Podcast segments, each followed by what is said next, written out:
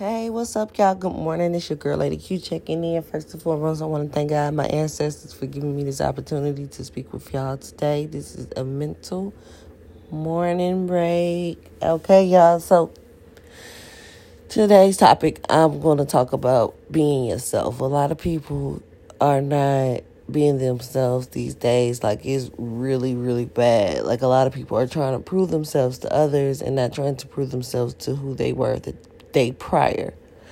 And and I, I, I just don't understand because why do you feel like you have to do certain things to you know be accepted or feel accepted or be accepted by another person a lot of people are changing their their bodies um, for others um, and that's that's really sad to me. Like it's okay to work out and change your body for you. You know if you big and you need to lose some weight lose some weight for you.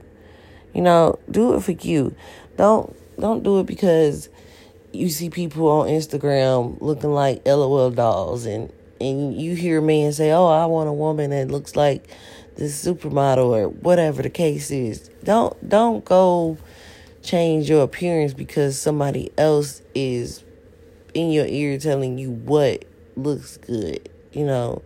And it's really sad because people are really like that. The media and people are pushing this image of human beings to look a certain way, especially the women. Women are literally going under the knife to look good because this is the trend. This is what what the ideal woman is supposed to look like.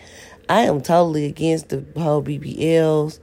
Um, like I said, if it's something that you need to do, like if you need a breast lift because your your breasts are sagging and it causes back pain, or you have a fupa and it just won't go away, you know, stuff like that that causes health issues. Okay, I get it. Do what you got to do. You know what I'm saying? Because you need to. But don't go change your body because, oh, you, I don't want to go to the gym. I don't feel like working out. And the gym is not going to help me. So I'm going to try to look like this. The gym gives you results when you give yourself results. when you eat the right way and you work out the right way. Your body is your body. So whatever God made you to look like is how you going to look regardless. You can't go to the gym and expect to look like Beyonce because you ain't you not Beyonce. God didn't make you Beyonce. God didn't make give you the Beyonce body. He's giving you the body to work with to where when you work out and you work on your body, your body is what it looks like after it works out. So don't expect to go look like somebody else because that's not for you. That ain't you. You're your own individual. And I hate how women really be talking like, "Oh, I gotta go get get this new butt because you know my new my butt is not gonna grow." Of, of course not. It's not meant to. Use what God gave you. Stop recreating something that wasn't intended for you to have. it irritates my soul. A lot of people just need to be themselves. A lot of men are like that too. Men would do everything and anything in their power to look like or be like somebody else as well. You know, I I never seen a man go get surgery or nothing, but some men will go buy flashy things and just to just to be, you know, looked at as oh he the man or he got money or oh he got all the hoes and all this stuff. Like why? Why do you want to be like that? Like be yourself. Okay, it's children watching. This generation is crazy. It's children watching, especially if you are a parent and you have children. I don't think it's okay to be going to go get plastic surgery when you got a, a daughter watching, because now her mind, she wants to look like that.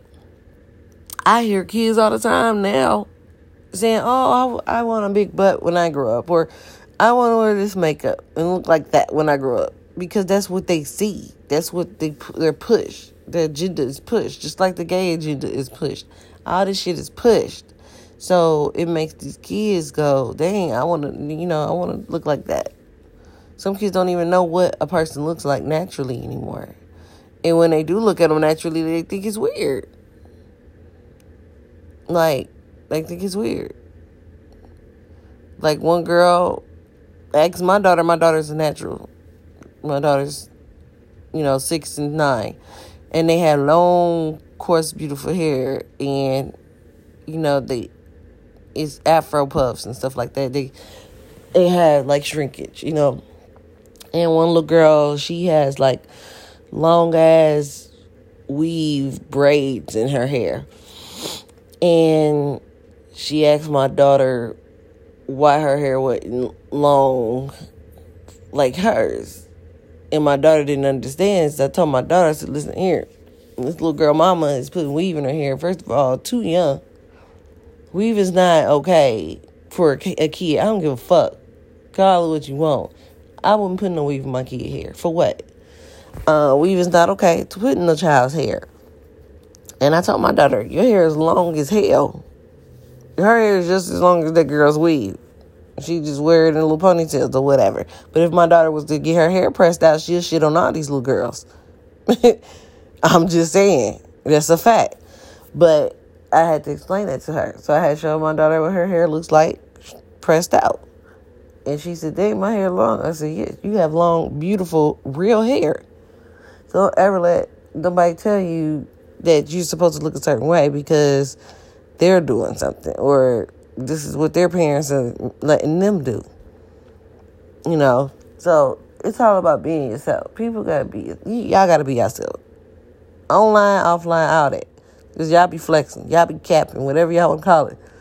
Y'all gotta stop that shit. Cause it ain't doing nothing but make you miserable. Cause I know a mid majority of y'all are going home behind closed doors wishing that you could be yourself because you did so much capping that you go home and you wish that you could be yourself. I know these people that do these surgeries, I know they go home and they be like, oh my God, I wish I really didn't do this. I don't really feel good. This shit really hurts sometimes and this and that. But when they in the public eye, it's, oh, I'm that bitch. I'm that bad bitch. No, ma'am. Just be yourself, y'all, man. It's, that's, that's all I got to say. This is my mental morning break. Y'all have a good day. Peace.